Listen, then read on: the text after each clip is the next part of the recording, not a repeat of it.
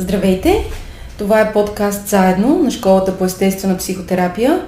Ние сме Стефи Божилова и Спасимир Иванов, психолози, хипнотерапевти и специализанти в естествена психотерапия. Здравейте от мен. Днес сме избрали нашата тема да бъде за родителството, за стиловете на привързване. Искаме да поговорим малко за начините по които родителстваме децата си. Защото това се оказва една изключително важна тема. Както казва Екзюпери, ние всички идваме от детството си. всички сме тръгнали от там и всъщност се оказва, че нашето минало до много голяма степен ни определя. Ние често го виждаме това с Пасимир в кабинета, когато работим хипнотерапия. основните травми, които имаме, основните болки, неизлекувани емоционални преживявания всъщност идват от нашето детство. И някак си е много трудно да, да помагаме на човек да бъде с по-функционално мислене, с по-функционално поведение, по-целостен, ако не се върнем назад в миналото и не видим какво се е случило там. А именно какво се е случило с нашите родители, как сме били възпитавани, а, какво сме възприели ние като модел на поведение за близост, за привързаност, за сигурност, за доверие, за интимност защото това е стълба, на който се опираме, това е базата, на която стъпваме. И когато там има дисфункционалност и когато там има неща, които не са се случили по оптималния начин, е много трудно сега във връзките ни, в взаимоотношенията ни, не само с интимни партньори, но и с приятели, ние да се чувстваме спокойни, ние да се чувстваме сигурни, ние да се чувстваме цялостни и да функционираме от едно състояние на здрав вътрешен център. Това малко дете, за което говори Стефи, то живее постоянно в нас. Дори когато станем зрели индивиди, влезнем в така наречената съзнателност, то е там. И много често невротичните състояния, самите неврози, идват точно от този момент. И корена е там, в детството. Защото има три основни стълба, които са наистина много важни в възпитанието на едно дете. И това е т.е. чувства тези важни стълбове. Любов, доверие и сигурност.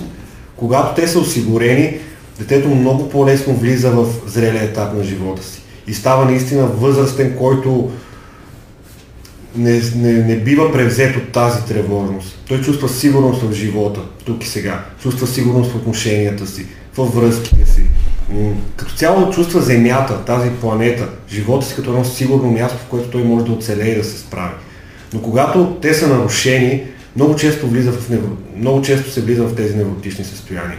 И човека чувства несигурност, чувства страх, чувства се неспособен, чувства се ненужен, самотен, не справя се, отхвърлен. И затова е много важно да осигурим тези стълбове. Любов, доверие, сигурност. Тук на мен ми се иска да кажа нещо, което много често казвам на мои клиенти, че всъщност няма деца без травми.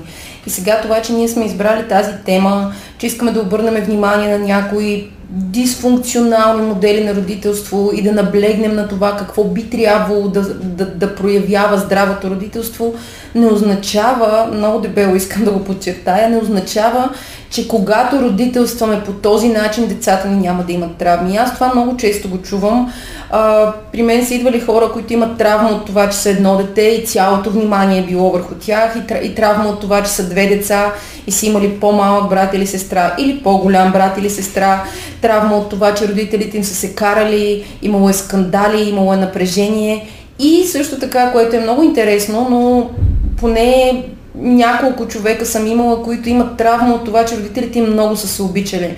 И те казват, това е толкова висока летва за мен. Тези невероятно хармонични отношения, те винаги се подкрепяха, винаги споделяха, винаги бяха едно единно ядро и аз не мога да ги постигна тези взаимоотношения сега. Летвата ми е много високо и на мен ми е много трудно и аз или пък аз се чувствах излишен в тяхната любов и подкрепа. Така че това, което искам да кажа всъщност е, че няма деца без травми и не би трябвало да влизаме в една свръхтревожност какви родители ще бъдем, какво ще осигурим на децата си, защото това отново на външен план може да се проявява като един перфекционизъм, да дам всичко, да бъда винаги наличен, винаги нуждите да бъдат удовлетворени, винаги да бъда емпатичен, да бъда приятел на детето си, нещо за което след това също искам да обърна внимание, защото моето дълбоко вярване и на много от моите колеги, психолози и психотерапевти е, че ние не сме приятели на децата си. Нашата функция, нашата роля е друга. Тя е регулираща, тя е функционална, тя е поставяща едни здрави граници, едни рамки на възпитание, но ние за да бъдем адекватно изпълняващи ролята си на родител, ние сме над децата си. Не властово, а как да кажа, архетипно, енергийно, ние стоим отгоре. А, и тогава е много трудно да едновременно да бъдем своя рол модел, своя ролеви модел на децата си и едновременно да бъдем долу до тях, на тяхното ниво и да да изискваме, да очакваме това, което аз го виждам в мои приятелки, едно споделяне, едно никога да няма тайни, всичко да ми казват, защото това за мен, Спасимир може да си каже неговото мнение сега, всъщност създава една много силна пъпна връв, една непрекъсната пъпна връв, едно очакване в детето винаги да бъда добрия, примерния, послушния, споделящия, неправещия лоши неща, а това спира, отдалечава, отлага индивидуацията този толкова важен процес на скъсване на пъпната връв, на скъсване на синджира, на това да влезеш в а, преживявания, които биха били отхвърлени от родителите, осъдени от родителите, скандализиращи родителите и въпреки това да удържиш, въпреки това да не се съобразиш, въпреки това да не се подчиниш, а, да удържиш своето си и да намериш своя си път, да го изковеш, да го извървиш, това е всъщност процеса на индивидуация, който се случва в тинейджърството, в юношеството и е много важен. Много важно да се случи, защото ние много често виждаме клиенти в кабинета, които не са се индивидуализирали, когато е трябвало да бъдат индивидуализирани. И те са вече на 25 или на 35 и все още връзката им с родителите е твърде силна, твърде, как да кажа, симбиозна. симбиозна. Искам да бъда разбрана правилно, защото е хубаво да имаме връзка с родителите си, хубаво е да се чуваме, хубаво е да се подкрепяме, хубаво е да имаме любов и привързаност, но в едни здрави граници.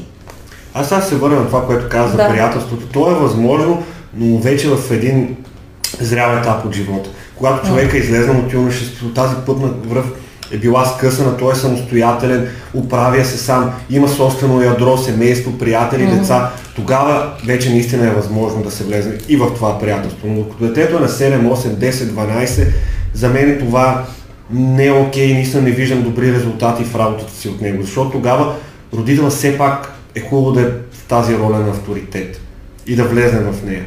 Да, то има и приятелство, но е малко по-различен тип приятелство. Не е на това на пълно споделяне, пълна откритост. Хубаво е да го има авторитета, наистина е хубаво. Защото това се предава като модел и всъщност това залага и на детето. И този авторитет всъщност включва тези грижа, доверие и сигурност. То не ги изключва.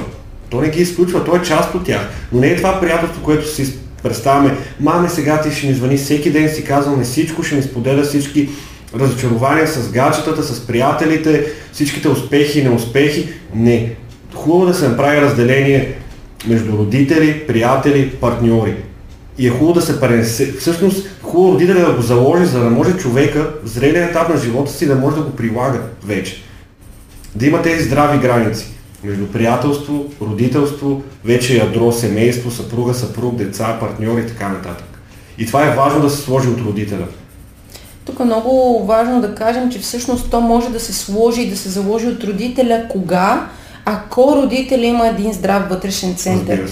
И тук вече стигаме до, до това, че ние не трябва да се стремим да бъдем по-добри родители, по-даващи родители, по-емпатични родители, по-налични родители, по-перфектни родители.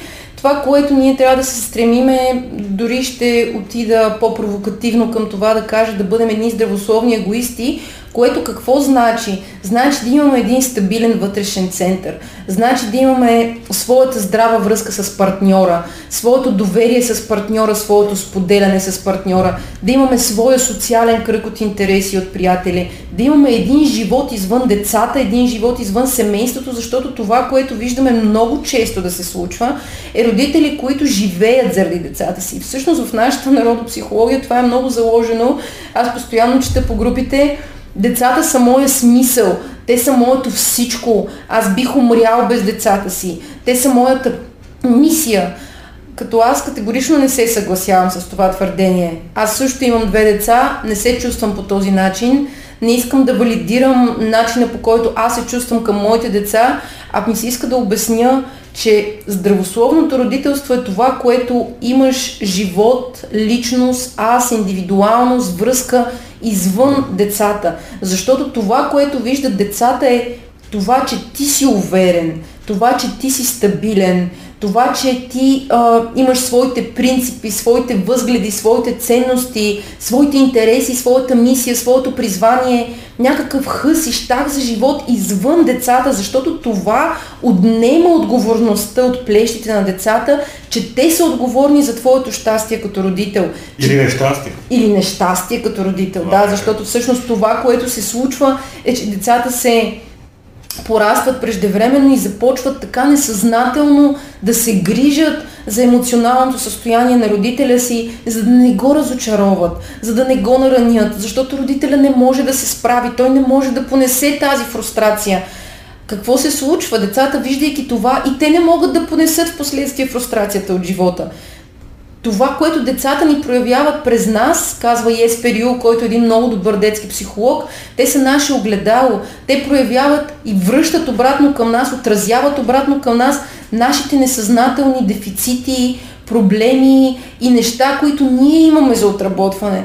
И това, което искам да кажа е, че ние може да се стремим да бъдем много перфектни, емпатични, даващи и грижовни родители, но когато отвътре имаме много неотработености, децата усещат това, хващат това и не само, че и те ги имат, но се опитват да, да ни помогнат ние да се справим с тях, което не е тяхна роля. Не е тяхна роля да се грижат за нас. Да ни спасяват, да ни лекуват. То това не е важно. Ти всъщност насочи към наистина същината на темата и това е личният пример. Uh-huh. Аз също бих се спрял малко на народопсихологията, защото това го говоря постоянно в кабинета. Наистина, всеки ден.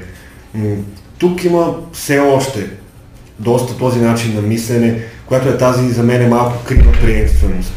Има едно очакване от родителите децата да се грижат за тях, което за мен лично е извън всички природни закони. Никъде в природата го няма това детето, дали ще е животно, примерно, телето да се грижи за кравата. Не, не, наистина. То е смешно, даже някой път някои хора, като им го кажа, в началото се размиват и после се замислят. Това е извън естествените природни закони. Ти, самия избор да станеш родител, ти поемаш тази отговорност да се грижи за това същество. Но не то да се грижи за теб. То, идеята е ти да му дадеш тези стълбове на доверие. Сигурност, любов и доверие, така да кажем, стълбовете на живота и то да ги предаде на неговите деца. В случая внуците. И това е, се получава тогава една вече здрава приемственост. От поколение на поколение. Отгоре надолу. Отгоре надолу. Mm. И това вече наистина е здраво. Докато тук много често наблюдаваме точно обратно. Детето се грижи за родителя. Обърнатите роли. То му е партньор, то му е всичко. То му е живота. То му е родител. То му е родител. И в един момент му става повече от родител. То направо му става гледач, гледач, каквото си представите. Довереник, терапевт. терапевт. терапевт много често, да. Много често терапевт, да, наистина. Това е пък да не говорим колко е вредно за отношенията вече родител-дете. Живеят заедно няколко поколения, което в съвременния свят, нека приемем, че вече наистина е безумно.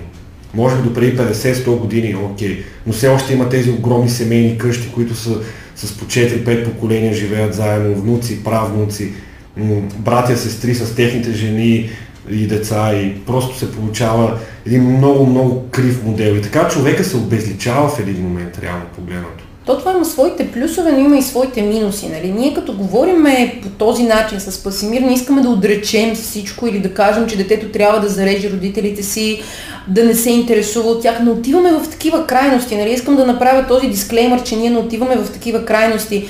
Но е хубаво детето, вече порасналия възрастен, който все още е в ролята на дете спрямо своите родители, да има наистина своя живот. А, да помага, когато е нужно, с пари, с а, грижа, но, но в едни здравословни рамки. Примерно в а, системната семейна психология, в а, тази част с а, семейните констелации като метод, много се застъпва на това, че живота, еволюционно, енергийно, той тече отгоре надолу. Ние ставайки родител, поемаме отговорността да даваме на децата си.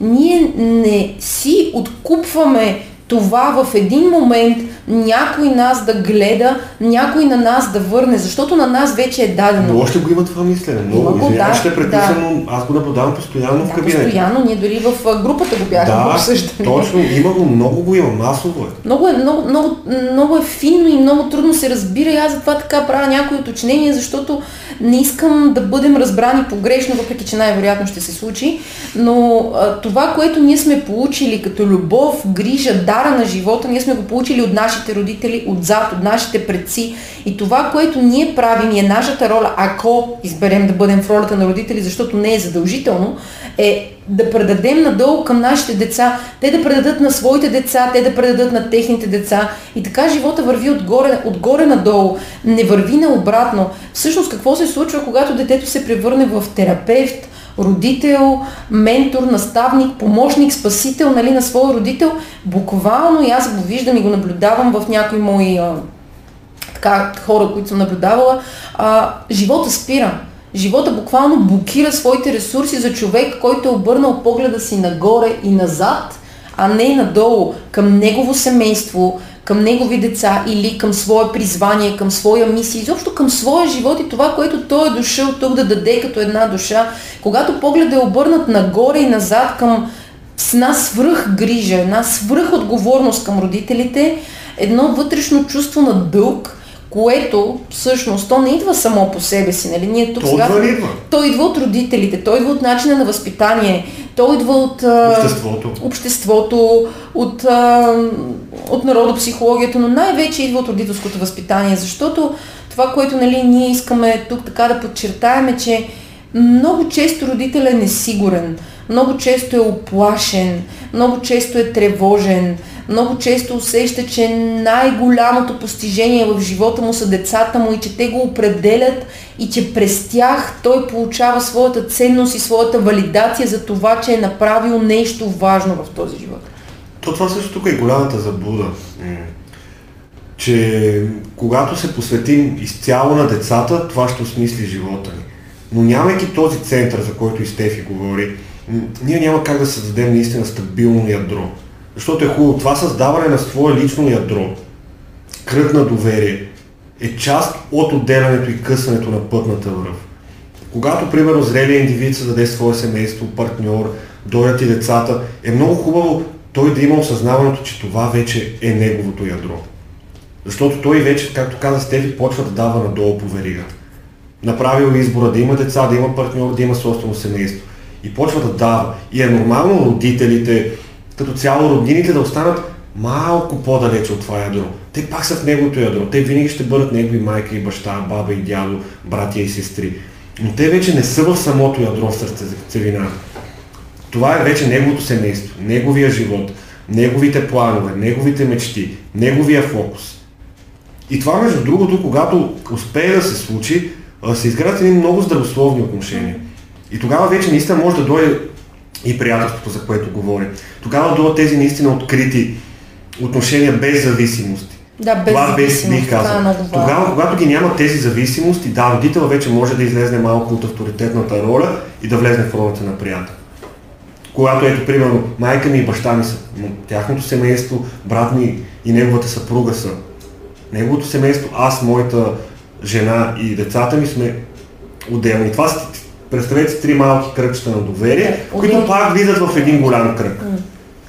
За мен това е най-здравословният модел и наблюдавам хората, които живеят по този начин наистина и имат този пример в живота си някакси много по-спокойно, много по-зряло. Тук се получава емоционална зрялост. И влизат много сигурно в живота. Стъпват много сигурни. Уверени са. Няма го това разкъсване, разцепване между родители, жена, деца. Обвинения. Обвинения. Не случайно толкова често при нас има тези конфликти, които са примерно между а, тъщата и мъжа, между свекървата И и снахата и така нататък. Точно поради това преплитане няма я тази ясна граница, няма я тази ясна заявка.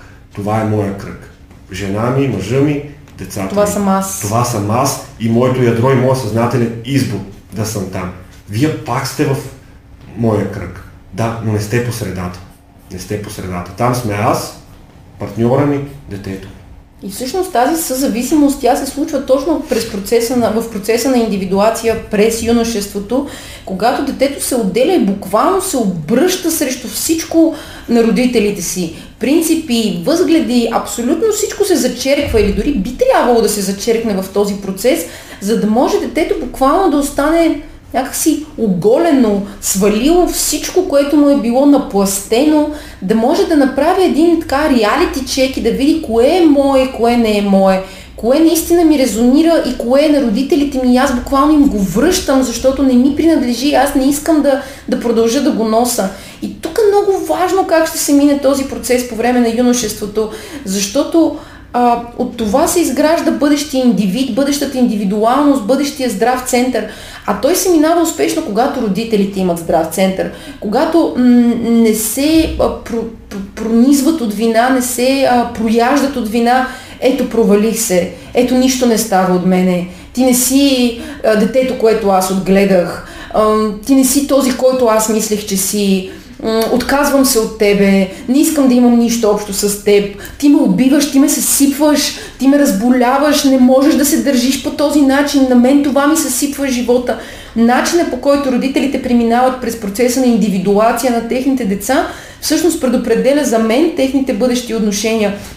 Когато детето се отдели, когато се индивидуализира, когато достигне през бурно тинейджърство, бунтове, лоши прояви, неморални прояви, изобщо когато опита от живота, тества от живота, изпробва най-различни преживявания, дали той има едно стабилно, здраво ядро, при което да се върне. Дали нали, завръщането буквално нали, на будния син в тази притча. Можеш ли да се върнеш пред ни родители, които са спокойни, центрирани, имат своята връзка помежду си, имат своите взаимоотношения, имат своята здрава увереност. И личен живот. И личен живот, да. И, и това усещане на, не искам да използвам думата самочувствие, ще използвам думата самостойност. Това усещане на самостойност аз съм стойностен отвъд моята роля на родител, отвъд това, което съм дал или не съм успял да дам, отвъд това в какво се е превърнало детето ми. Аз съм този, който съм, защото все пак всяка душа си идва със своя път, със своята мисия, със своето проявление, със своите уроци. И тук много бързо, много такъв оф топик ми се иска да вметна за едно журналистическо предаване, което бях гледала преди години. Интервюираха българи, бащата на един сериен убиец, изнасилвач, нали, така много скандално интервю се опитаха да направят и отиват при него и му казват вие какво смятате за това, че вашия син е убиец, изнасилвач, вие как се чувствате от това? И отсреща един много смирен човек, много благ човек, работи си на село в градината и казва ми, аз не знам какво да ви кажа, мога да ви разкажа за другия ми син. Той е университетски преподавател в Америка, на много висока позиция, има много добро семейство.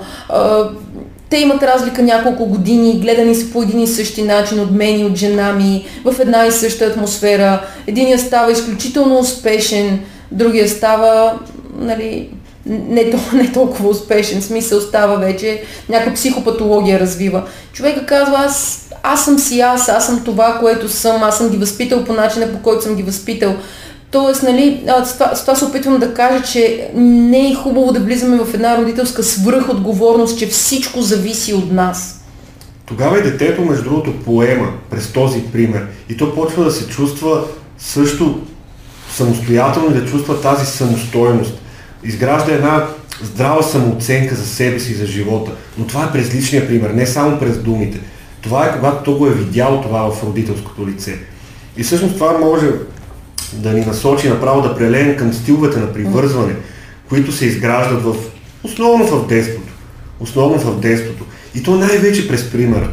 През примера, който са ни дали родителите. Това, което сме видели в семейството. Не случайно в кабинета първите сесии минават точно говорейки за това нещо. Mm-hmm най-честите въпроси, които задаваме са разкажи ми за отношенията между родителите ти в семейството ти, как се отнасяше майка ти с баща ти, бащата с майка ти, как се отнасяха към теб, към брат ти, как живеехте, къде живеехте. Това не е случайно, защото ние наистина можем да придобием много голяма представа за характера дори на човека, за самия му стил на привързване, начина по който той влиза в живота, очакванията му, начина му на мислене, точно от един такъв едночасов разговор. И пак ще го кажа днес. Когато човек е имал тези основни стълбове, любов, доверие, сигурност, той наистина влиза много зряло в живота. Но хората, които идват при нас, защото ние основно работиме с невротици, ние хора с неврози. Какво да кажеш, ние всички сме невротици. Много рядко. Аз истината, че на пръсти се броят хората, които съм срещал да не са невротици. Mm. Има ги, но са наистина на пръсти се броят. И както ние сме невротици, работим с хора, които също са невротици. И тогава вече е задължително да влезнем и да видим точно защо се е получил по този начин. Откъде идват тези травми? Всъщност, кое е нещото, което е отключило това в човек, този процес. И тук затова е много важно да се спреме за самите стилове на привързване. И аз ще започна с така наречения сигурен стил на привързване, който е, смея да твърда отговорно, че все по-рядко рядко се среща, наистина, все по-рядко се среща. Но той е наистина, може би, как да кажем, един от най-здравите стилове, защото тогава детето е чувствал тази сигурност в родителя.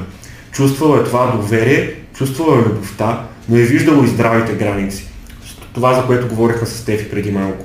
Чувствало е, че родителите му го обичат, ценят го, вярват в него, но е и виждало, че те са самостоятелни личности, че те са хора, че те имат право на щастие, имат право на личен живот. И това също му е било предадено. И тогава детето успява да влезне, когато става възрастен по един много, много по-зрял и спокоен начин в живота. Така наречения сигурен начин. Тогава връзките му се случват с много по-голяма лекота. А, индивида става способен да се довери, да се свърже през това доверие. Най-вече в партньорите се вижда това нещо и в близките приятелства. Той спокойно влиза в партньорството. Той спокойно може да дава, може и да взема. Той има тази сигурност да сложи границата, да каже не и здравословно да защити себе си, да защити и семейството си. И ето това е наистина, така да кажем, хубавия вариант, който за съжаление все по-рядко се среща. Той също така идва и от сигурния стил на привързване между родителите. Защото когато наблюдаваш, че родителите ти имат личен живот и едновременно с това имат здравословни отношения помежду си, и едновременно с това не драматизират, не раздуват някакви големи обвинения, ревности, скандали, ти се чувстваш уверен, че, че по този начин могат да се случват връзките. А, стиловете на привързаност, тук само ми се иска да кажа, че идват всъщност от психоаналитика Джон Болби, който ги е разработил възоснова на работата на един друг психоаналитик, Доналд Уиникът. А,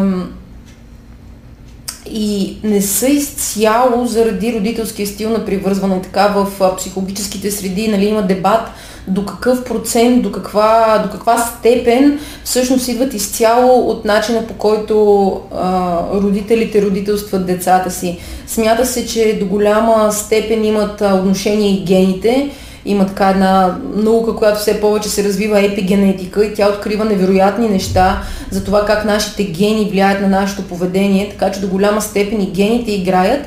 Също така е успокоително а, да разберем, че около 30-35% от хората могат да променят своя стил на привързваност в зряла възраст, спрямо, примерно, психотерапията, която са правили, осъзнаванията, които са имали, връзките, начина по който са протекли, защото сега е една много травматична, една много съсипваща връзка, тя може до много голяма степен да повлияе нашия стил на привързване, ако не отработим тази емоционална травма, която е заложила.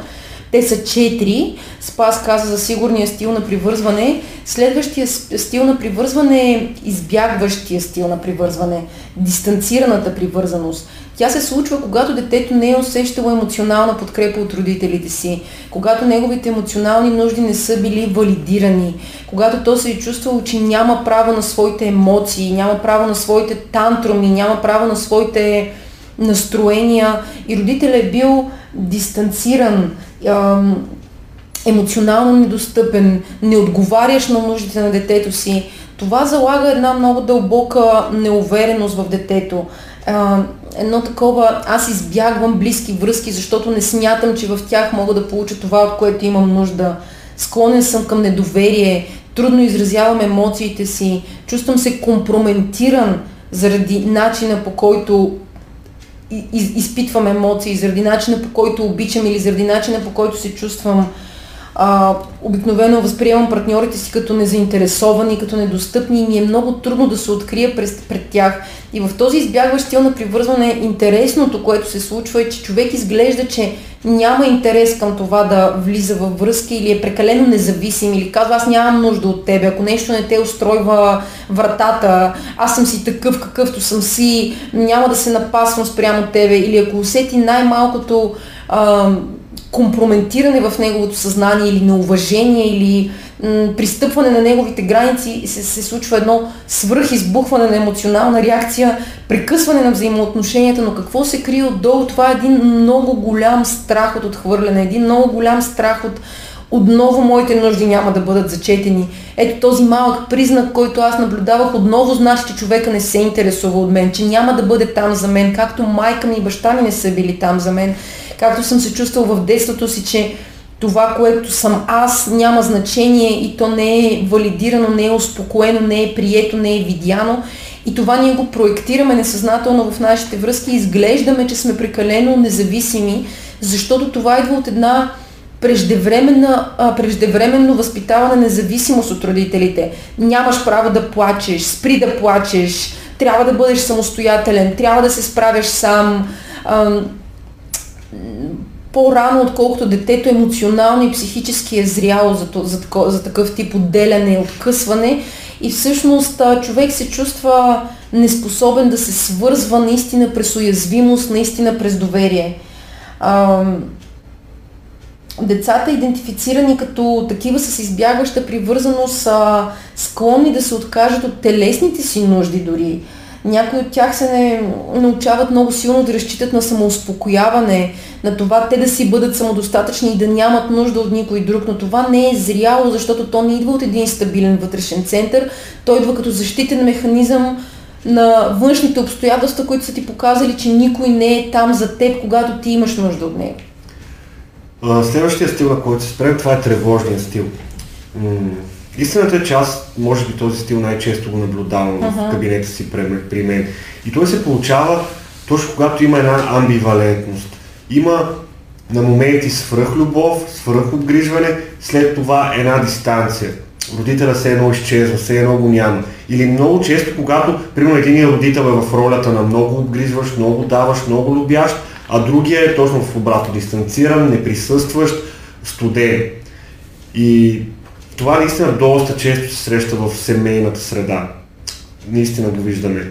И хората, които идват при мен, най-често са точно този тревожен стил. Те много искат връзка. Те влизат много ударно, много се раздават с много големи очаквания. Прилепчиво. Направо прилепчиво. Твърде големи идеализации.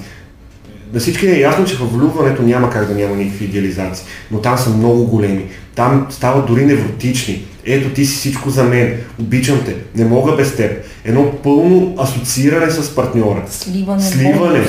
Да, аз съм зависим от теб, аз не мога без теб. Аз ще дам всичко за теб. Но много често хората, които влизат по този начин, след това и толкова бързо се дръпват. Точно заради тази амбивалентност. Когато се спука тази идеализация, те влизат в едно голямо разочарование. И както този човек е значил всичко за тях, те са били толкова влюбени в него, искали са да създадат семейство, деца и така нататък, точно след няколко месеца те са способни абсолютно да се отдръпнат от този човек и да се закачат за следващия, който е новия един вид спасител, точно през тази тревожност. Това е новия човек, който, който ще направи живота за мен едно по-сигурно място. Новата мама. Не е толкова тревожно. Новата мама или новия тати, който ще ми даде тази сигурност, този вътрешен център, това от което имам нужда. И това е един от начините, които се появява точно тази дуалност, тази амбивалентност, която те са наблюдавали в семейството си. Тук обаче хубавото е, че това, което аз наблюдавам, че този стил се променя. Особено така, когато имаме осъзнаването след няколко неуспешни връзки, дали са партньорски, дали приятелски, бизнес отношения, когато натрупаме опит и имаме осъзнаването, тези хора започват да търсят този център, вътрешен център, вътрешен баланс. започват, тръгва осъзнаването и ние в психотерапия се опитваме така да го заложим, да вкараме максимално по всякакви начини тази визия, че е хубаво първо да намерим този център, да се почувстваме добре, доколкото можем със себе си. Казвам доколкото можем, защото хората сме социални същества. Uh-huh. И света, в който живеем, как да кажа, определя нуждата от този тип контакти и отношения. Но, но това не изключва момента, в който ние трябва да се чувстваме добре със себе си. Да изградиме собствена визия, вярвания, стабилни през този център, самочувствие, да имаме тази по-висока самооценка, да видим и да усетим, че сами можем да се справим с живота. И живота не е едно толкова всъщност лошо, тревожно и несигурно място. Да създадем този остров на сигурност, любов и доверие сами в себе си. За моменти, известни периоди в живота си да станем тези мама и тати за себе си. Обаче не амбивалентните, а тези стабилните. Да видим, че го има, да го преживеем, да го усетим, за да успеем да го интегрираме.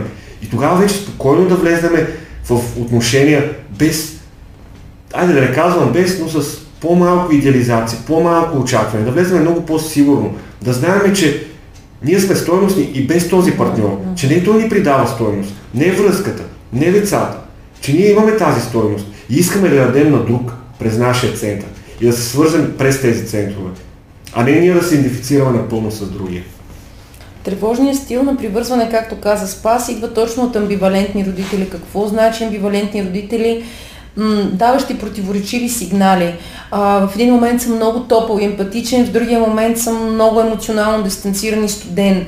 В един момент се грижа за теб, в другия момент те неглижирам.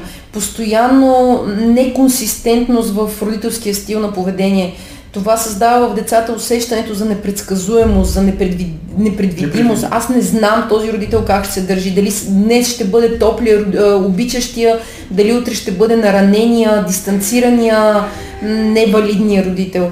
А, има така правени експерименти а, с деца, наблюдения, как се държат децата, когато са, примерно, когато влизат в стая при непознати хора с родителя, когато родителя иска да ги остави и си тръгне, дали имат... Това много, много ясно показва при малките деца какъв, стил, какъв е стилът им на привързване. Дали детето, когато бъде оставено а, в непозната среда, ще се фрустрира изключително много, ще се разстрои, ще започне много силно да плаче за родителите, защото не се чувства сигурно само със себе си. Няма това усещане. Аз знам, че родителят ме обича, аз знам, че родителят е там и той ще се върне дори да излиза за малко до туалетна, например.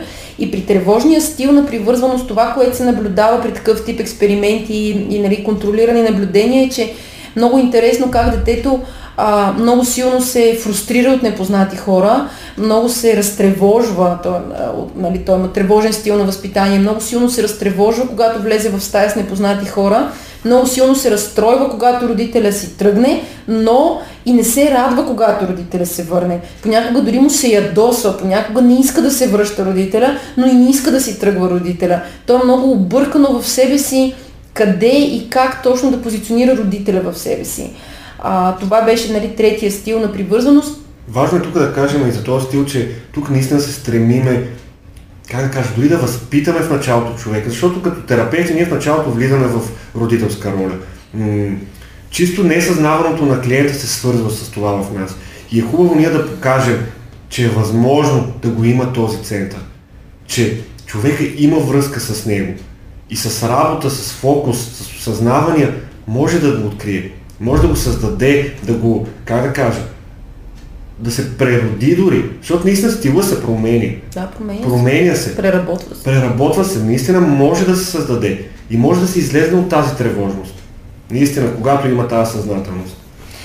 И четвъртия стил на привързване всъщност е предпазливия стил, недоверчивия стил на привързаност. Той се среща най-рядко, между другото. Смята се, че между 3%, 5%, много, много малко хора имат толкова предпазлив, толкова недоверчив стил на привързване. Той идва от едни родители, които ам, вместо помощ и одобрение са били а, не просто неприсъстващи, не просто емоционално недостъпни за децата си, те са били много силно критикуващи, унижаващи, подиграващи, буквално отхвърлящи всичко, което е детето. Защото нали, едно е родителя да бъде емпатичен и даващ, приемащ, подкрепящ, друго е да бъде емоционално невалиден за детето си. Просто студен, дистанциран, не там, не заинтересован. Съвсем друго е обаче той да бъде целенасочено критикуващ, обиждащ, много силно подиграваш се, дори заплашваш детето, защото за съжаление да, има и такива родители. Това, което създава в детето е едно усещане на самотен съм, защото съм недоверчив, не вярвам, че някой може да ме приеме. Близките връзки ме плашат. Плаши ме това да имам нужда от подкрепата на някой, защото очаквам да бъда нападнат от него, очаквам да бъда унизен от него, наранен от него, целенасочено наранен от него. Има, много ме плаши това, че имам нужда от морална подкрепа от някой друг. Крайно болезнено приемам отхвърлянето заради онези неотработености, които имам от детството, онзи много силно отхвърлящ родител и ми е много, много трудно да отстоявам себе си. И такива хора стават много предпазливи, много недоверчиви, много капсулирани. Те изобщо избягват да влизат в взаимоотношения, не се усещат самодостатъчни, което всъщност е също един компенсаторен механизъм, когато е в една прекалена крайност. Аз съм независим, аз съм самодостатъчен, аз нямам нужда от никой друг. Това също е компенсаторно, също е идва от определени травми, но хора са си с този предпазлив, недоверчив стил, те дори не се усещат така, те просто са много оплашени в своята черупка. Това, нали, в характерите се свързва с един много интровертен характер, много отдалечен от реалността.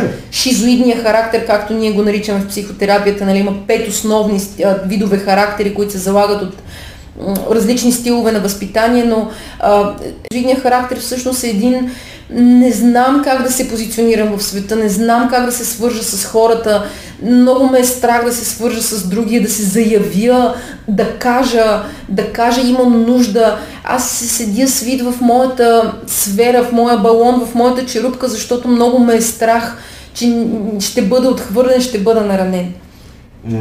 бих добавил, че този тип хора, характер, те някои от тях дори не успяват да влезат в живота. Те uh-huh имат огромен страх от сблъсъка с реалността. И затова много често отлитат в една фантазност, чрез която избягват. Избягват прекия сблъсък с живота. Защото какво ни представя живот? Живота има конфликти. Живота има но, реалност, която е сурова, има болка, има отхвърляне, несигурност, разочарование. Ето дори ситуацията, която сме в момента. Ние нямаме сигурност. И тези хора затова предпочитат да избягат в една фантазност. Много често такъв тип хора виждаме с любителите, примерно на комикси и на научна фантастика, които реално... На книги, на рисуване, на, рисуване, на музика, един друг Точно. свят, много красив, много хармоничен, много, много отделен от тази жестока реалност, реалност, която не знаеш как ще реагира човека, не знаеш дали няма да си тръгне, не знаеш дали няма да намери някой друг, не знаеш дали утре няма да избухне война, нищо не зависи от теб, ти си много, много, много оплашен, какво се случва в тази реалност аз не искам да бъда част от тази реалност. Аз това е в моята реалност. Това е бягството. Това е бягството, да не бъдеш тази реалност, ти отиваш в някаква друга реалност.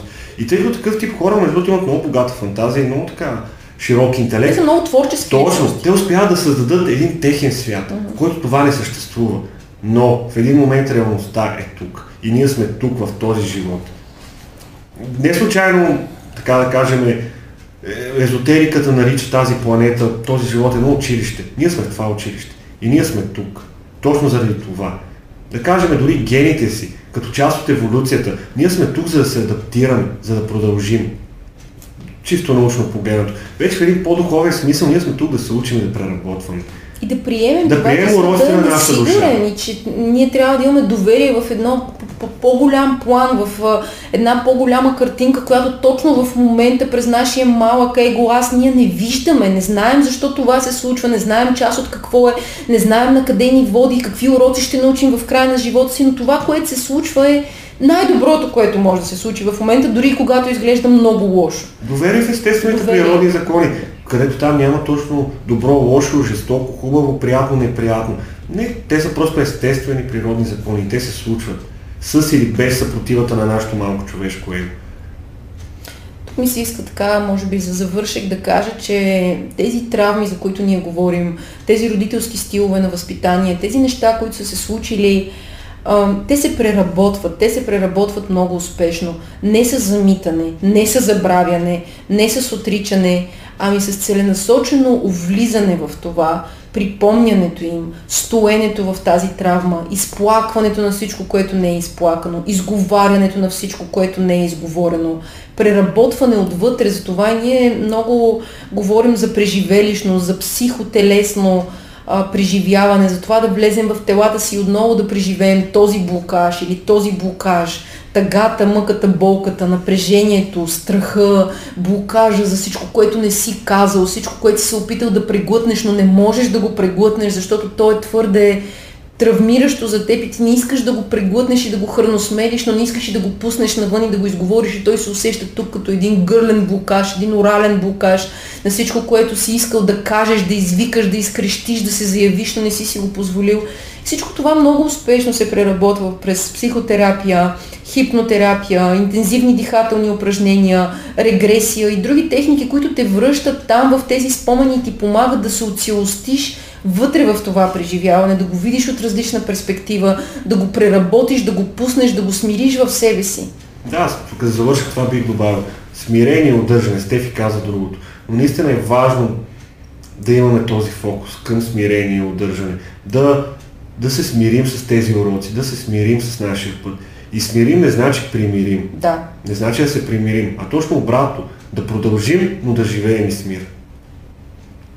Благодаря ви, че гледахте. Останете с следващите епизоди на подкаста заедно на Българската асоциация по естествена психотерапия и до скоро. До скоро от мен.